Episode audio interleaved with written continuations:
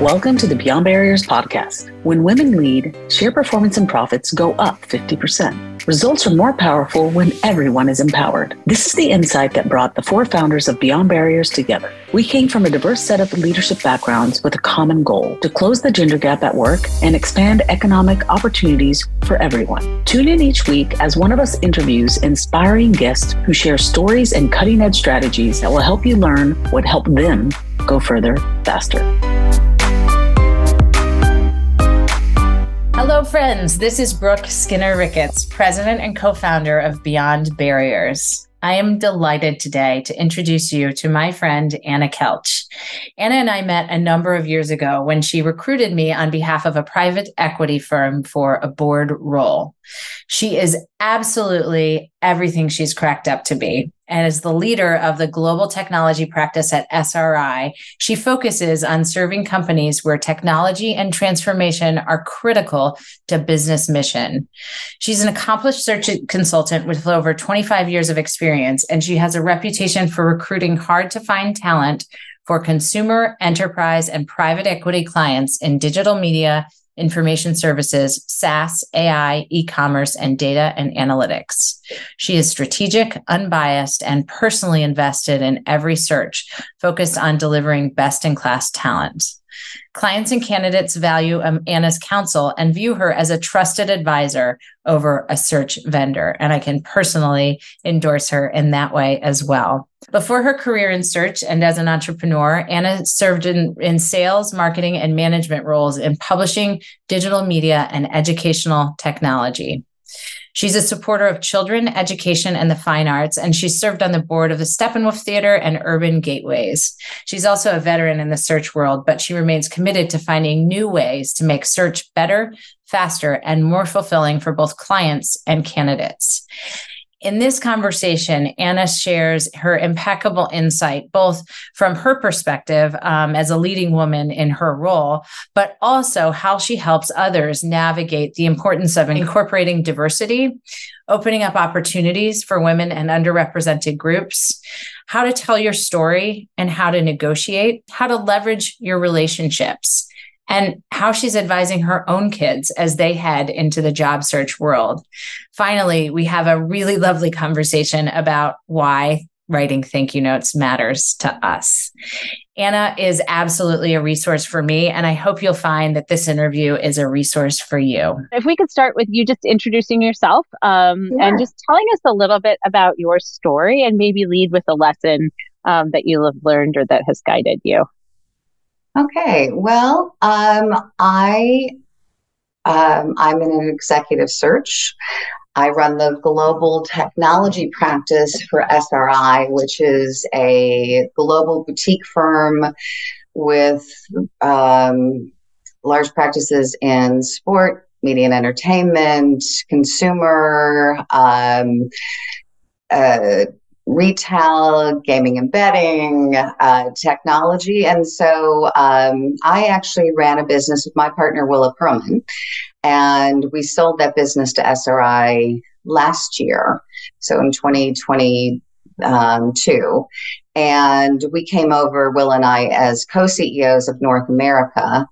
And they asked me this year to take on the global technology practice. And I'm like, sure, but what isn't technology because I feel like most companies are either tech companies or becoming tech companies. And, you know, I think it was a great opportunity because we have these wonderful, I have now global partners. You know, I have partners throughout all these different regions who want to collaborate and um, who have great knowledge about the industries they serve.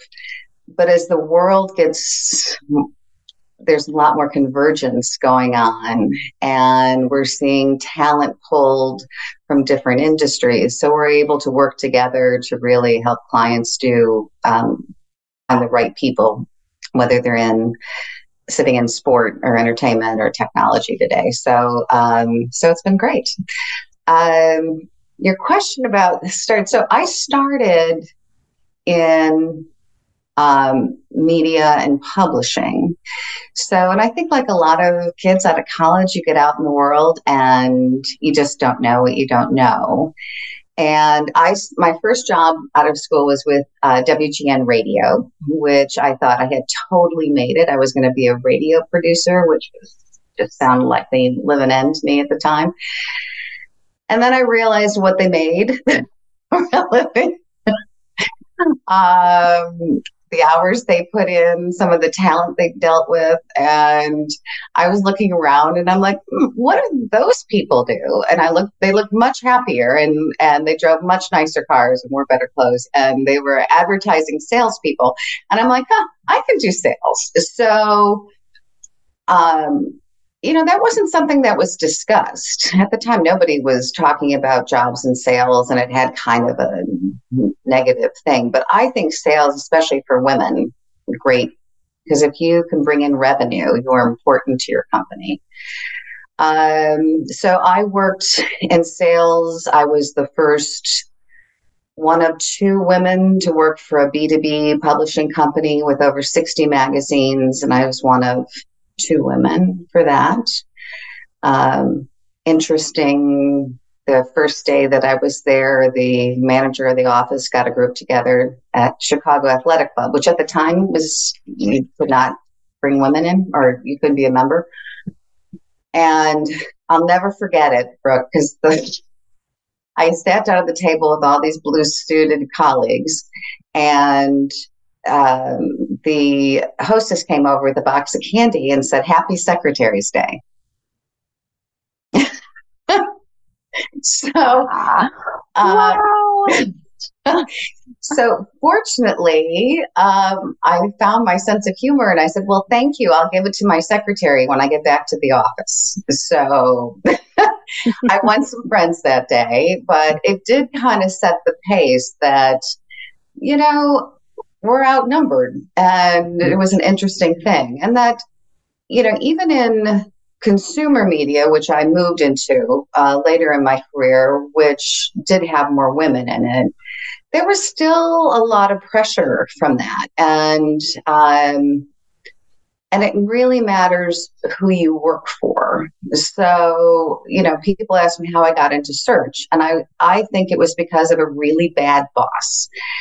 I was working um, for um, a very large publishing company where women were the primary readers and consumers.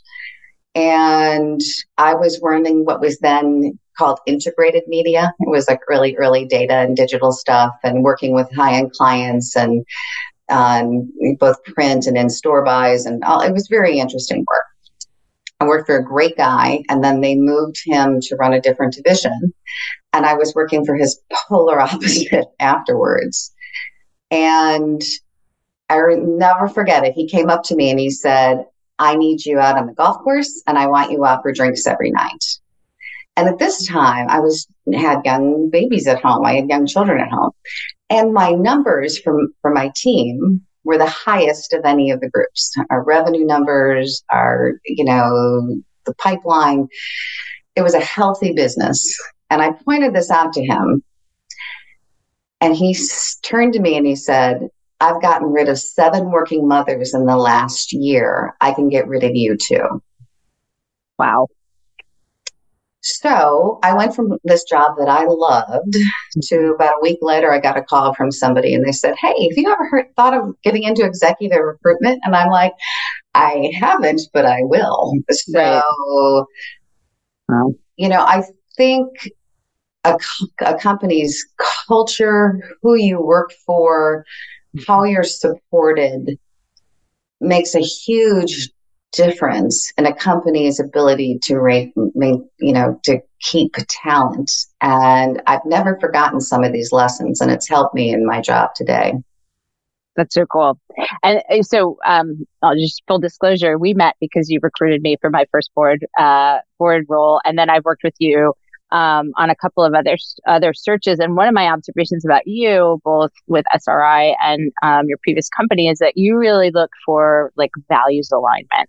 I mean, that was for me that was the biggest thing about both the PE firm and the um, company whose whose board I joined. Um, and we had a lot of conversations about that, right? And that that I just I really appreciated because I think especially when you're thinking about board work, but also when you're thinking about a, taking a senior role. I'm thinking about the last one that we worked on. Like it was so it's so important to the teams. It's not just about culture fit, right? It's about is this somebody who I want to like get in the trenches with, who I want to fight alongside, fight for, right?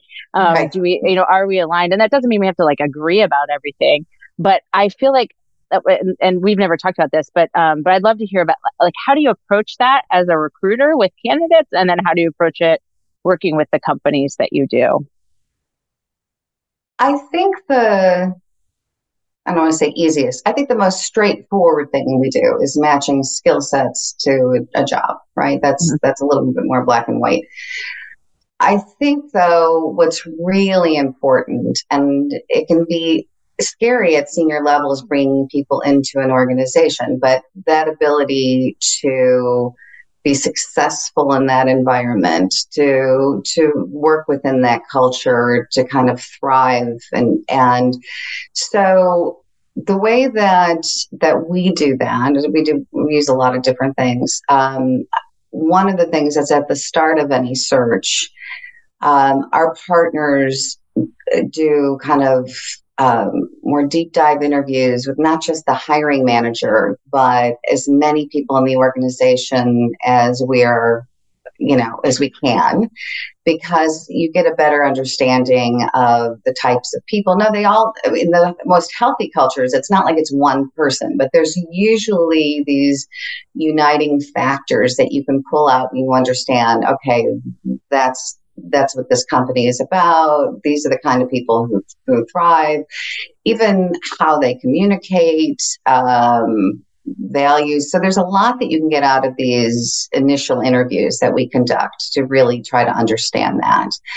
Um, we, um, you know, I think we interview kind of several times to try to get a better understanding of the candidates. I have some amazing uh, associates who do kind of initials to kind of do some preliminary, but partners are usually doing not only a, a long interview, but we talk to the candidates throughout. Um, sometimes you want to push a little bit, you know, if there was something at a red flag and know how to circle back to that. The other thing, I've done this a really long time now, which has been really helpful, um, is that I can usually sit when I'm talking to a candidate, and I'm usually writing in the margins of my notes who I know at those companies, and I can do some early referencing. Mm-hmm. At senior levels, people should reference really, they should know how to sell themselves for a job, right? So I think it's important to try to get some early referencing done before you are presenting a, can- a client and then the candidate the client falls in love with that candidate. So um, we try to do the early referencing. We also um, you know there are different types of interview questions that get more than a kind of what you've done but how you've done it. And i think that's kind of important and um, we also, SRI also has other assessment tools like the Hogan and, and things mm-hmm. like that that we can apply as an additional layer. Uh, and then reference, reference, reference. It's really important. yeah. Yeah. Yeah. And then, you know, I mean, I, when we um, have worked together, diversity has always been a priority, right? And knowing that. Always so many companies are making like real time progress here, right? So what was a cultural fit 10 years ago is maybe different today and what worked for some references may not be what works for right so like how do you factor that in and then how do you approach bringing a diverse slate of candidates because it's such a i mean you know obviously like if they if they don't see the candidates then you know yeah. there's no even place to start but i'd love to hear how you how you approach that so you know i think being a woman myself, um, and I can I tell you, I still hate that in 2023 women are considered diverse, but it is the way of the world. You know, we make up a larger part of the population, but yet, um, so which I love about Beyond Barriers because you're going to change that. Um, in my own small way, I've been trying to change it as well because, you know, as a woman in business and then as a woman business owner for a long time. Um, Willa and I, our placement of women and people of color has been always really high because we've always seen women. We've always, they're part of our networks. It was not something that was like, oh, that's a novelty. That was, it was real for us. Um, at SRI, it is our job to present a diverse slate of candidates for every shortlist. Now, we don't get to ultimately pick the final candidate. That's the hiring manager's job. But I'm really proud of the fact last year was like 70% of our hires were women or people of color. So they're out there, but it's very purposeful hiring. Um, I think some search firms have a reputation for kind of recycling the same old candidates, um, which are going to look kind of the same. Um, and also, I think it's being willing to fight for it. I mean, not too long ago, I actually had to tell a client, no, no, you really need to meet this person. You need to meet her, and it will not be a waste of your time. You have to trust me on this. You need to meet her. And, you know, he called me after the interview. He goes, Oh, you are 100% right. so I think you do need to have champions. Um, and, um, you know, I'm always happy to do that. Yeah. Excellent. Excellent. What if you knew exactly where to focus to go further faster? Imagine having clarity on your strengths and barriers and the ability to take action and gain unstoppable momentum to deliver results and advance. Take the Beyond Barriers Momentum Metric quiz to get a personalized report on the five C's, core categories used to measure and accelerate success. Visit gobeyondbarriers.com slash quiz to get your report today. I want to pivot a little bit because you know we have we have an audience of hiring managers and we have an audience of you know prospects. Um, I'd love just to hear about the landscape of what you've seen um, for women in terms of how, like the either the differences that you see or some of the challenges or opportunities that you see for women um, as they go through processes, either working with an executive recruiting firm or you know interviewing and and and being hired. Like, what are some of the gaps that I mean, we're obviously addressing a lot of the gaps, right? But but in specific to the process, the, the focus area of yours, um, what are some of the opportunities that you see for women? Um, the good news is I think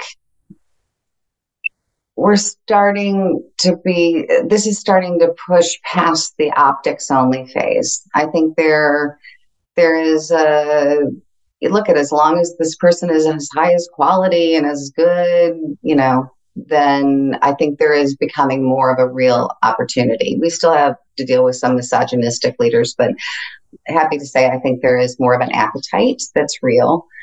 Um, you know, I always think that one of the challenges has been men can live their lives very linearly, meaning you can go to school, you can have a relationship, you can start a job, you can start a family, you can get promoted anything. You can be on that same line, right? Women, I think, have a much more cyclical kind of lifespan, which tends to be usually very rich. It's usually great, a little harder to navigate.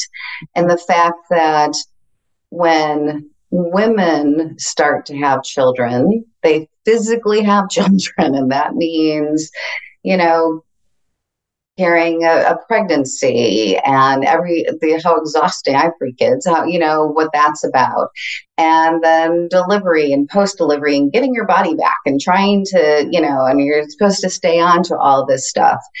Um, you know, even, you know, moving into when you have young kids at home and the pressures on that. Um, women historically face many more than men, even the best men in these relationships. And I think um, that tends to fall when a lot of career advancement is happening. Mm-hmm. So it is much harder, I think, just for women to navigate just by the laws of nature. Um, the other things, and it, it, it, got a little, it'll be interesting to see what will happen, Brooke, after, um, you know, all this remote now hybrid working, if that's going to make it better or not. Mm-hmm, for mm-hmm. you know luckily i didn't have you had to go through that with your kids when they were all home from school but mm-hmm. I thank god i didn't because that would have been a lot to handle. But i do think the flexibility of some of that might be helpful because a lot of jobs that notoriously helped you advance in career i mentioned sales um, before um, requires some travel. Marketing control you know show, you know so how do you how do you fit that in? And if you have more flexibility and and so forth. So um it, you know i think it's interesting times but i think women have more to navigate yeah um, so one of the one of the things that we talk to our members about is um, introducing yourself and presenting yourself with a unique value proposition. So really focusing not on sort of like what you do, the, the role of your job yeah. and the tasks that you do every day, but the unique value that you bring. And that can feel really uncomfortable because it feels braggadocious or it feels like, um, you know, um, even if it's a hundred percent factually accurate, right? It's just uncomfortable for many women to put themselves out there. I have a theory that that shows up in negotiation, right? um, and and I think it's you know my favorite negotiating book is Women Don't Ask. I just think it's a wonderful wonderful book. But I I'd love to know what you see there um, yeah. from can from the candidate side, from the company side, right? And um, and what you would encourage our listeners, how you would encourage our listeners to think about negotiation, because obviously you're involved in negotiations every day. Yeah, yeah, and and I want to get to negotiation, but to to circle back to what you said earlier, I think that it's very interesting to me how few people know how to tell their story. Yeah. And it's really important. Um, I put resumes in front of clients every day. And I can tell you, sometimes there's like a, you know, they they look at the top line thing and the years you've been employed and your titles and so forth. But what I do for my clients is tell the story, why they're meeting this candidate, kind of encapsulating this is what they're about, this is why they're in front of you. These are areas I think would bring great values. These are areas I'd like to explore a little bit more, right?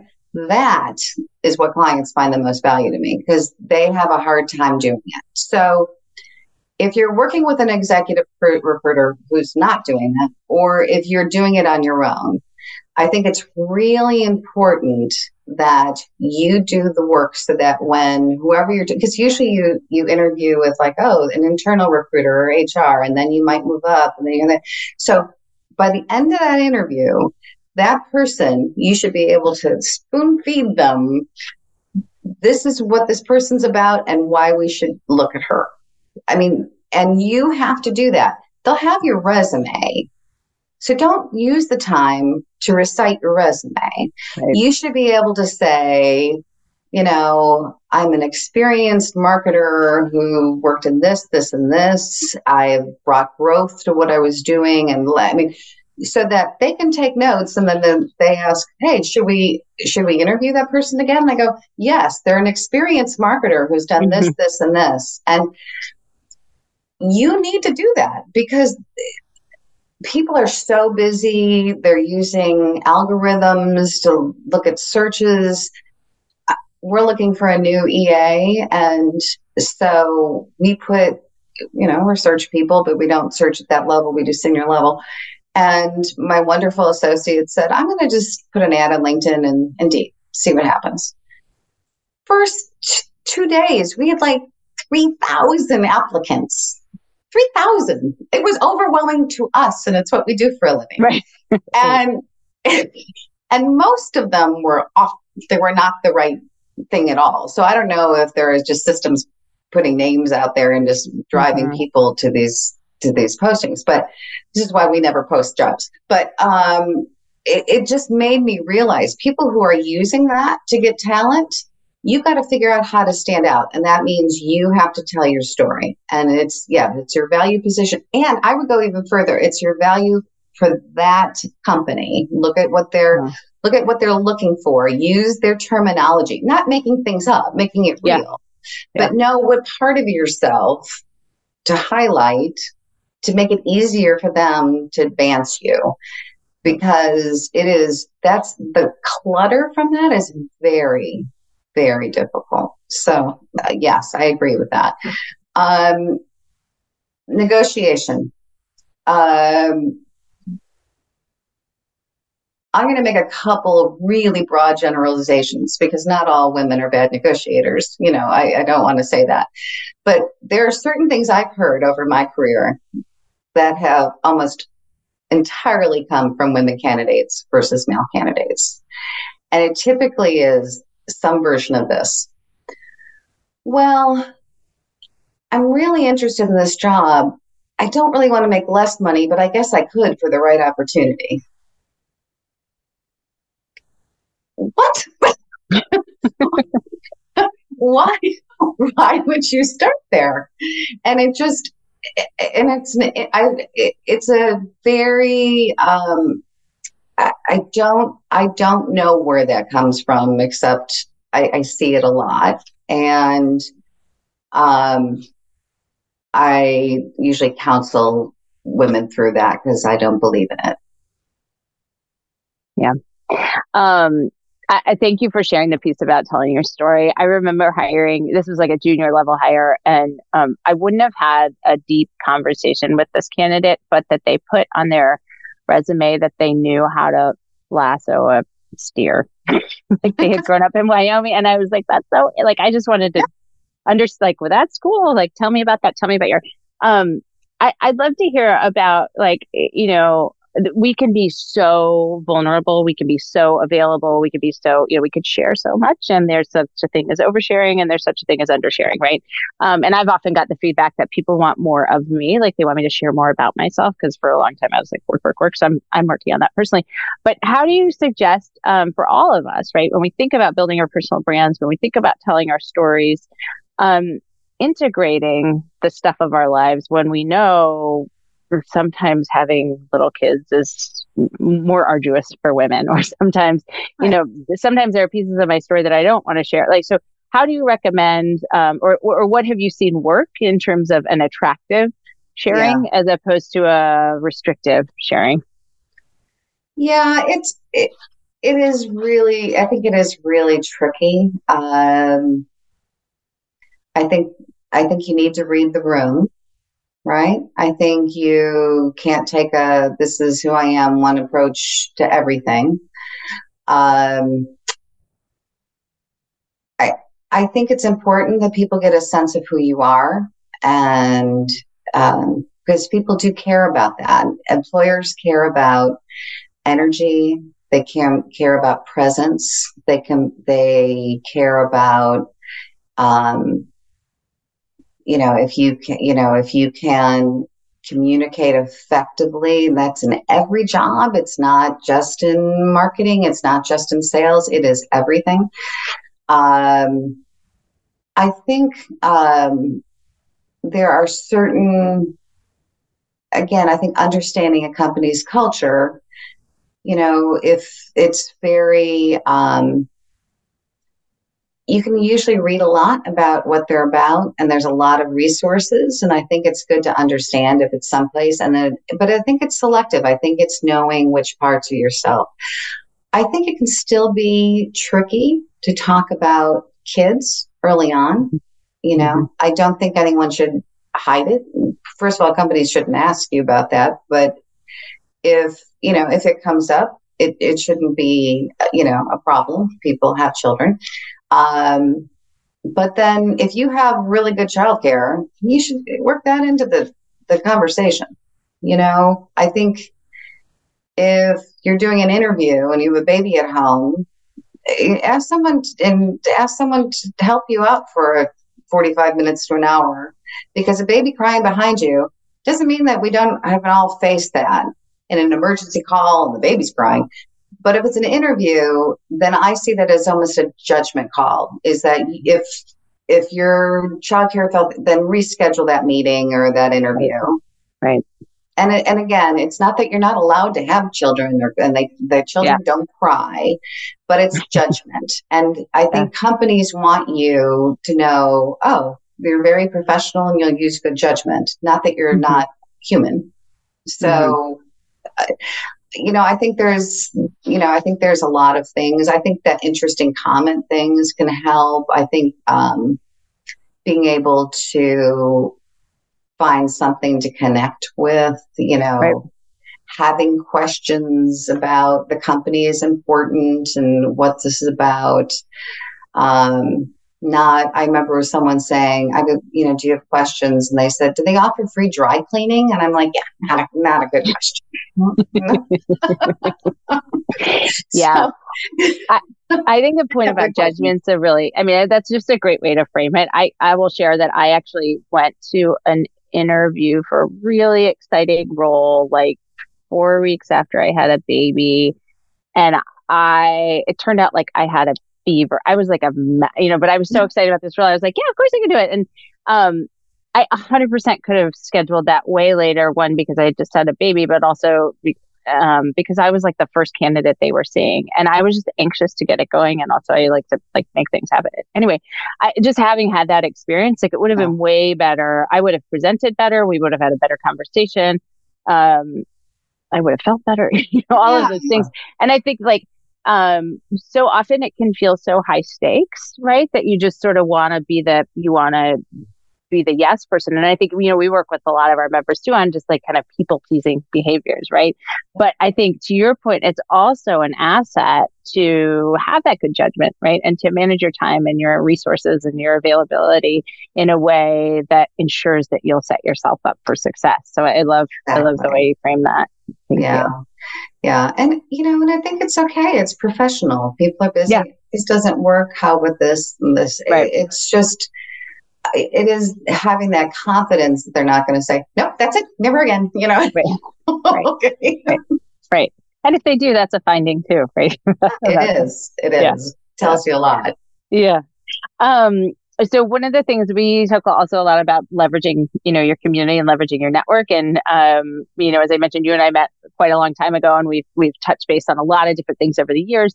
Um, we talk about being an investor, not a trader when it comes to relationships, right? Um, right. So, so it's, right. you know, these are not transactional conversations.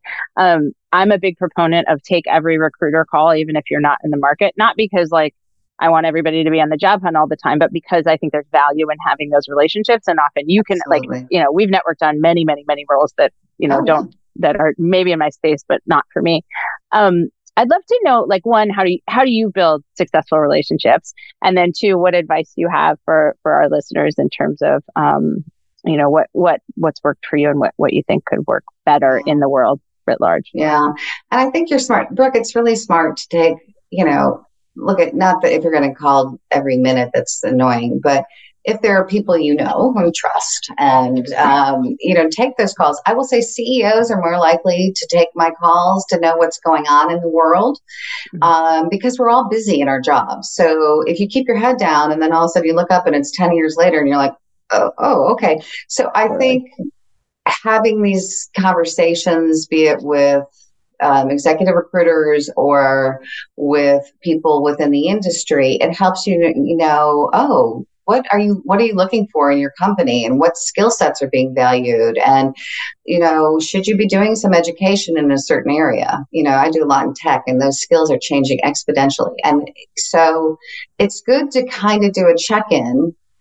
even if it's like no i'm happier with where i'm at. What a good what mm-hmm. a good thing to be able to tell yourself you know, versus, you know, like, oh, I don't even like this job mm-hmm, this mm-hmm. whole time.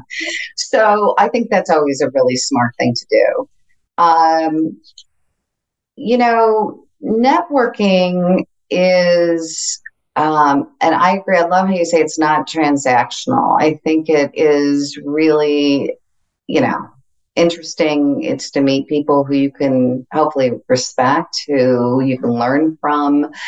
Um, I think that it needs to be done spherically. I think mm-hmm. you need to network within your company at as many levels as possible.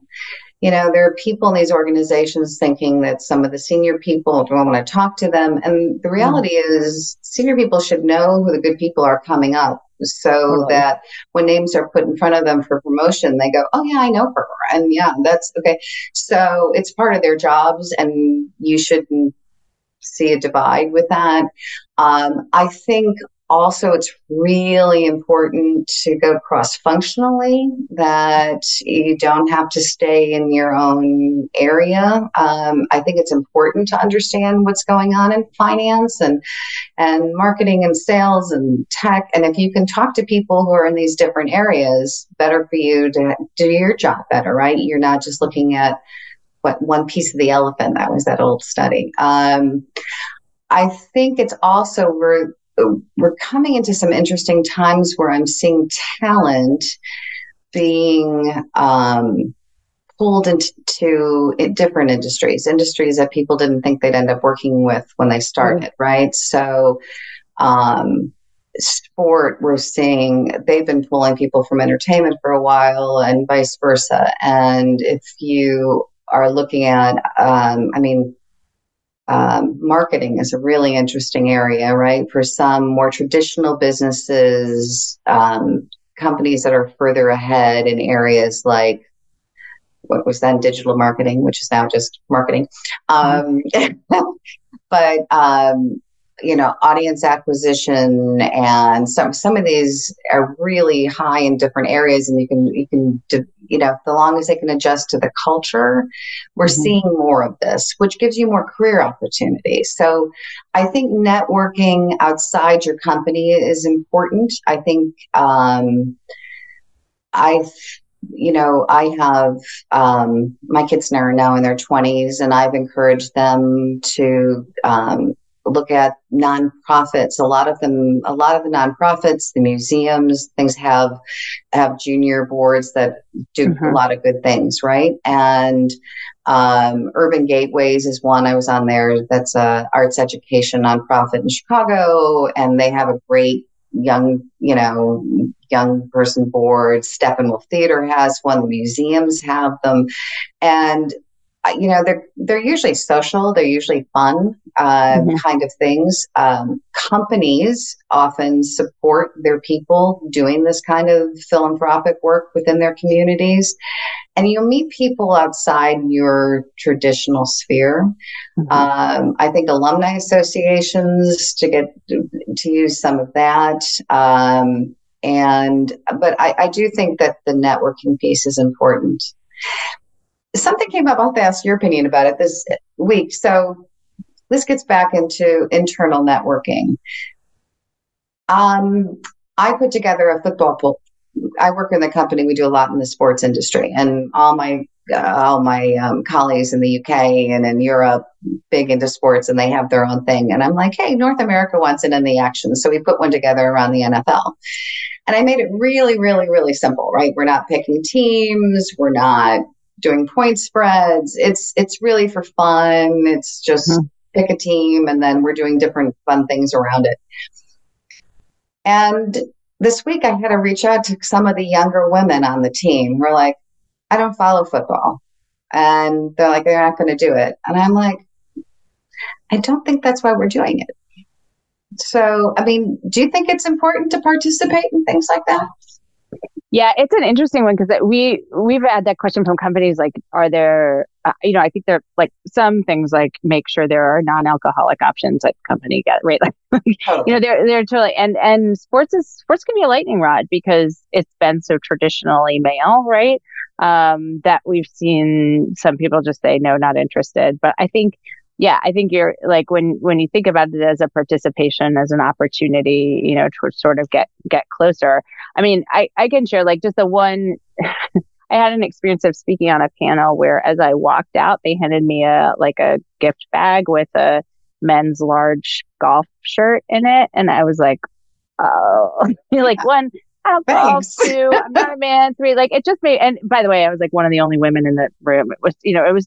So I sent them a note and I just said, look, like this just makes me feel like this is not a room for me. Like this room is. And they were like, you know, they're super apologetic. I think it was extra swag. We were trying to whatever, whatever the reasons are. I think um, if if there's a, I think if you're trying to create unity around an activity, you know, yeah. it, it, I think there, there's some some upfront questioning just about is it going to do it I, but i think it's worth having that conversation with those employees you know and yeah. just understanding well, and to be fair, I'm doing one on the Tonys and I'm doing one on Yeah, the Academy so, right. Awards, and we're you know, but it's you know, it is an interesting thing. And I think generationally, it's been a shift. I mean, I, I learned so, too. golf because I hated that I was left out of so many things.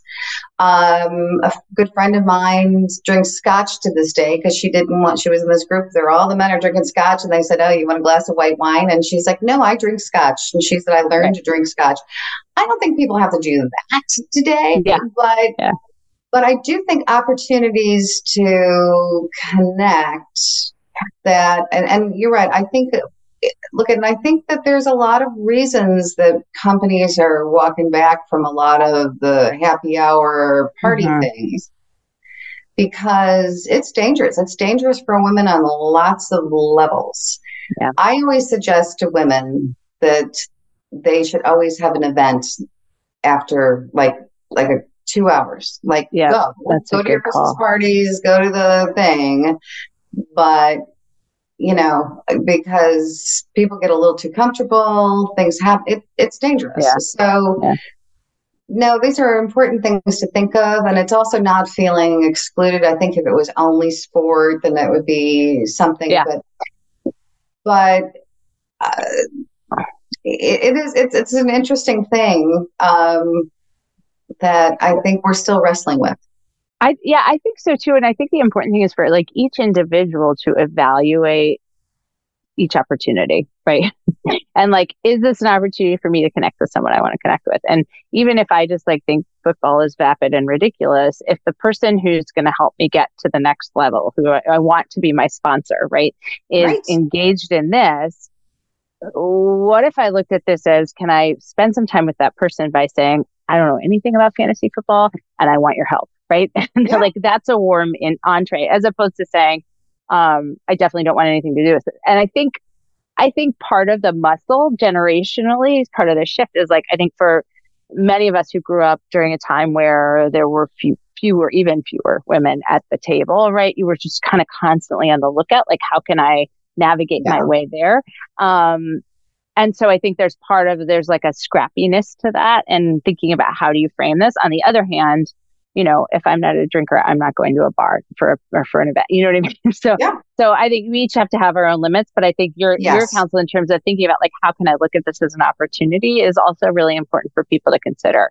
And if it's just something that's just like pu, I can't can't handle it, then like that's your decision, right? Totally. Um, and then yeah, think about it's an another way. You ethical or a moral can, decision. yeah, yeah. Absolutely, absolutely. You know, and I think it's,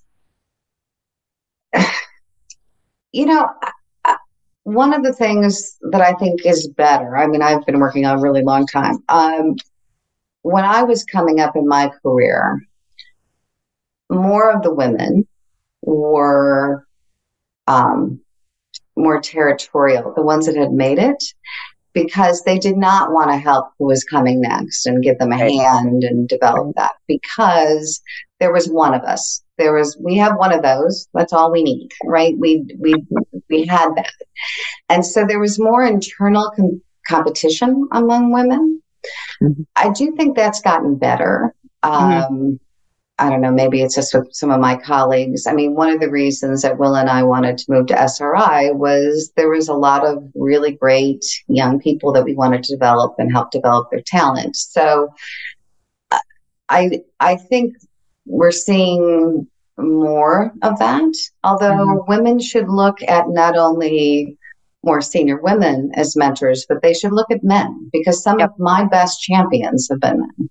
Yeah, no, same here. And we talk about that a lot in terms of, and especially, I mean, for people with many intersections, like it's very unlikely that you're going to find someone who's exactly like you, who's going to sort of take you under their wing just because, the, you know, the more diverse we get, the, the fewer of us there are.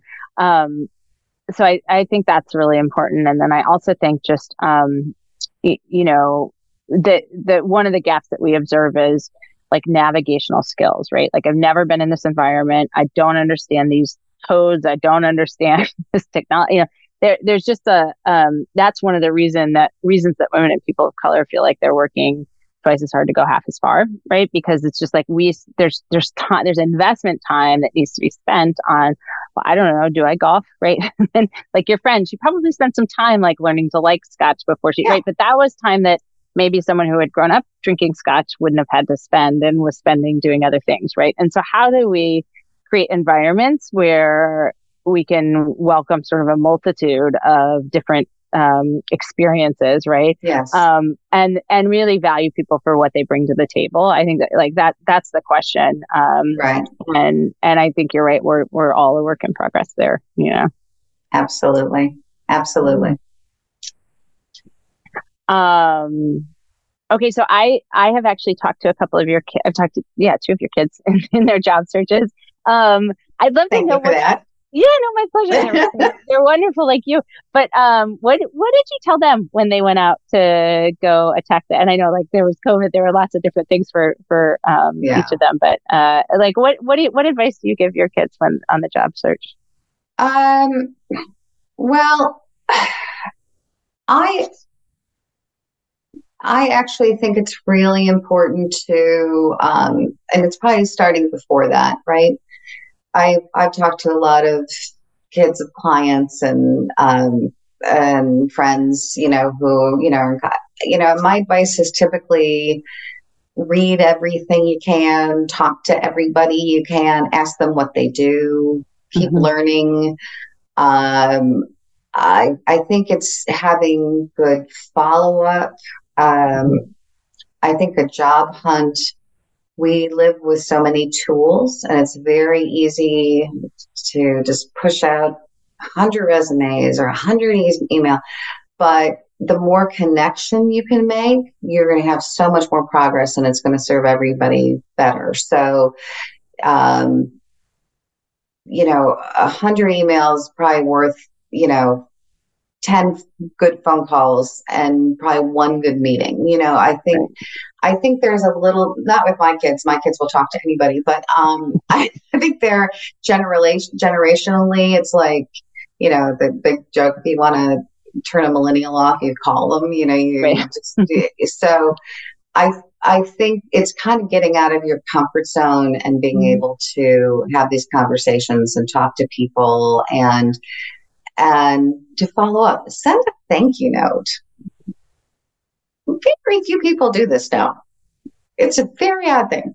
Very few people, even at the levels that I work, like. Do you mean handwritten or like nope, just an email? Nope. Really? Nobody an oh. email is totally fine. A text would do. Nothing. I'd say 10%. I'm really shocked. I mean, I remember, I mean, back in the day, and I remember these, I remember people, but I helped get jobs and they actually sent me flowers, you know? Yeah.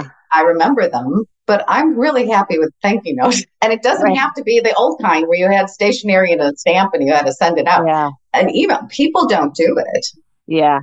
You know, I had another podcast conversation. We talked to I, cause I was, um, I have like childhood guilt about handwritten thank you notes. Like I have to, it's like a compulsion for me because it was so prioritize. But um, but I think actually a handwritten note is something that can really differentiate you. Not oh, because you're old fashioned or whatever, but because like you, it just signals like you took the time, it mattered to you. And obviously, email is great. But sometimes even I'll send an email saying like proper thank you note to follow, like kind of as a joke, um, because I can't help myself with the handwritten because you know. But um, but I actually I very well, Brooke. I don't know about that. I just was that was a compulsion. But I think thinking about, I mean, I think this is such a big part of what we're talking about in terms of communicating your value and telling your story, right? Thinking about different ways, like if you're seeing 3,000 resumes for your EA, right? What is going to make any one of those people stand out to you, right? Knowing that right. you're in. And so if it is a handwritten note, if it is flowers, if it is like a text, like what, what do you think it is? But that also takes investment on the job seekers end, right, to understand kind of what matters to you, right? Um, yeah. or or take those and and maybe it won't pay off, maybe it will, but it's a risk worth taking um, in terms of the way that you're defining yourself. So um, yeah. So I'm not encouraging everybody to write handwritten thing, you know, but but I am encouraging. I'm not saying that. I'm not saying that either. But, but, I do think you're right. It's a you know I read somewhere that Princess Diana, before she went to all these events she went to, she would have uh, note cards and envelopes the, pre-written on her desk. So in the morning she could send a handwritten note, which would probably carry a ton of weight from her, right? I mean, but but even still, I, I thought, okay, that's that's really interesting. But um, you know, I do think, but this gets back to what you were saying earlier about telling your story because it's another opportunity, right? To say, I mean, especially if it's a job or something where you're saying, you know, thank you so much for your time. And I enjoyed our conversation about XYZ. This is an area I'm really interested in developing, and I'm um, I hope I can do it with your company or something. Um, it gives you another chance in a nice way, and a not like. Um, but people need to do their homework. Mm-hmm. I get a lot of unsolicited resumes, and you know, and the, the big knock against executive recruiters is like, oh, I send these things out and I never hear from them. But I will tell you, I'll get things from heavy manufacturing. And I'm like, did you even look at the website? My bio tells you what I recruit in, right? So you're feeling, oh my God, I'm sending all these things out to recruiters. You're sending them to the wrong people. Do mm-hmm. do your homework, look at their LinkedIn's, look at their websites. Is this a person that you should try to approach and what should you be saying that shows, hey, hey, I, I work in this area. I know you work in this area. Can we talk? Yeah. I get a lot of stuff that is clearly one sided, one side fits all kind of, and it mm-hmm. just goes into the junk. Yeah, totally. Totally. That actually one reason I like email follow-ups is because I can link like have you have you read this or have you listened to this podcast based on the conversation that we had. Yeah. So it's a, that's an opportunity like you can actually offer some value, right? Whether or not it goes the way that you want it to, you can offer some value. So, um, yeah, I think that that's really good advice. Thank you. Um, all right. Thank I my do... kids, my kids never thank me for my advice. So you're welcome. Okay. So I'm the, I'll, I'll, I'll send them all emails and say, Hey, you should really thank your mom. We're, uh, as you know, we have three kids who are not in the, not in the gratitude phase of life. So really have to thank each other. Um, okay. I'm going to do our lightning round questions. Is there anything else that you would like to share or say that we didn't cover? Um, no, I don't, I don't think so. I was just trying to, you know, I think, um, you know, the only thing I will say is I'm a huge supporter of Beyond Barriers. I think the work you're doing is so important, and I am so excited to help in any way I can. I, Thank I you. believe in it. Thank you. We we believe in the work you're doing too, and I, I've seen the results. So um, and I'm part of the results. So thank you. Uh, well, you're welcome. And yeah, no, and and your kids will also be very thankful too. I will say, my daughter, recent, no, she's in her 20s now, and she's like, you know, she's thinking I'm much smarter than I used to be. So it, it all work out. Someday. um, okay, so can you tell me about a book that has greatly influenced you? Oh, books. Um, the book I have been referring to the most is lately is Radical Candor by Kim mm Scott. Have you read that one? Mm-hmm, mm-hmm. So it's really about the importance of timely criticism, but also praise, which I right. think sometimes managers lose in the whole thing. The other thing, and this is across the board, this isn't just women, this is men as well. I've seen this where they don't get on things soon enough and mm. you um, so radical candor is about identifying things early good and bad. And if mm. there's something as a manager that you've identified you say hey i've noticed this. You know you need to address this and we need to work on that and make that better. Then if it continues you escalate it up a little bit and said hey we talked about this. What are you doing? Do you need help with some strategies? This has to be addressed. Mm-hmm. and then if not you, you know they're on, you know, if you have to fire somebody, you're not mm-hmm. faced with this, but you never told me, and I right. had no idea. I had perfectly good evaluations, which often happens, right? Mm-hmm. So I, it's not brutal honesty, but it is honesty and it is uh, candor. And I think that the best managers I have have that skill. Yeah. Excellent. Um, do you have a favorite inspiring quote or say? Um, I do. I think um, I have many. I, I I asked my one friend that I've known my whole life, I go, is there a quote I say a lot? And she goes, you like the Gloria Steinem one about, you know, Fred Astaire did, and Ginger Rogers did everything Fred Astaire did, but backwards in high heels. But the one that I've been going to more lately is from Maya Angelou. And mm-hmm. it's do the best you can until you know better. And then when you know better, do better. I love so that quote. And I think that applies to a lot of things, especially in our changing ecosystems and as people learn what experiences people are going through who might be different than you, mm-hmm. do better. Yeah, I love that. That's great. Um, what is one word or moniker that you would use to describe yourself? My boss calls me a connector. So I think that's a good word, connector. Excellent. I love it. Um, and what's one change or habit that you implemented that made your life better? I stopped saying sorry so much. I think, like a lot of women, I was raised to be a pleaser and, you know, and, you know, sorry, but I don't understand it. And I've learned to stop saying sorry. Now, it does not mean I won't apologize. I will readily apologize when I'm wrong, and that happens all the time. But the sorries as a gap filler, get rid of those. They're, they don't serve you. Love it. Um, and then what what's your power song uh, to walk up on stage? I would say probably anything from Bruce Springsteen. Um, um, how about "Girl Is on Fire"? Yeah, good one. I love that song. Excellent. Well, thank you so much. This has been such a treat. Um, it's always good to talk to you, but it's been great just to, to have this conversation. I really appreciate your taking the time. Oh, thanks for having me, Brooke. I really enjoyed talking to you as always. Likewise. Thank you for joining us for this episode of the Beyond Barriers podcast. There are thousands of podcasts out there, and we are so grateful that you've chosen to listen to ours. If you enjoyed the show, please leave us a rating and tell a friend or share what you've learned on LinkedIn and tag us. We love hearing from our audience. Visit us at gobeyondbarriers.com where you can subscribe and find show notes, links, and the best way to connect with our guests.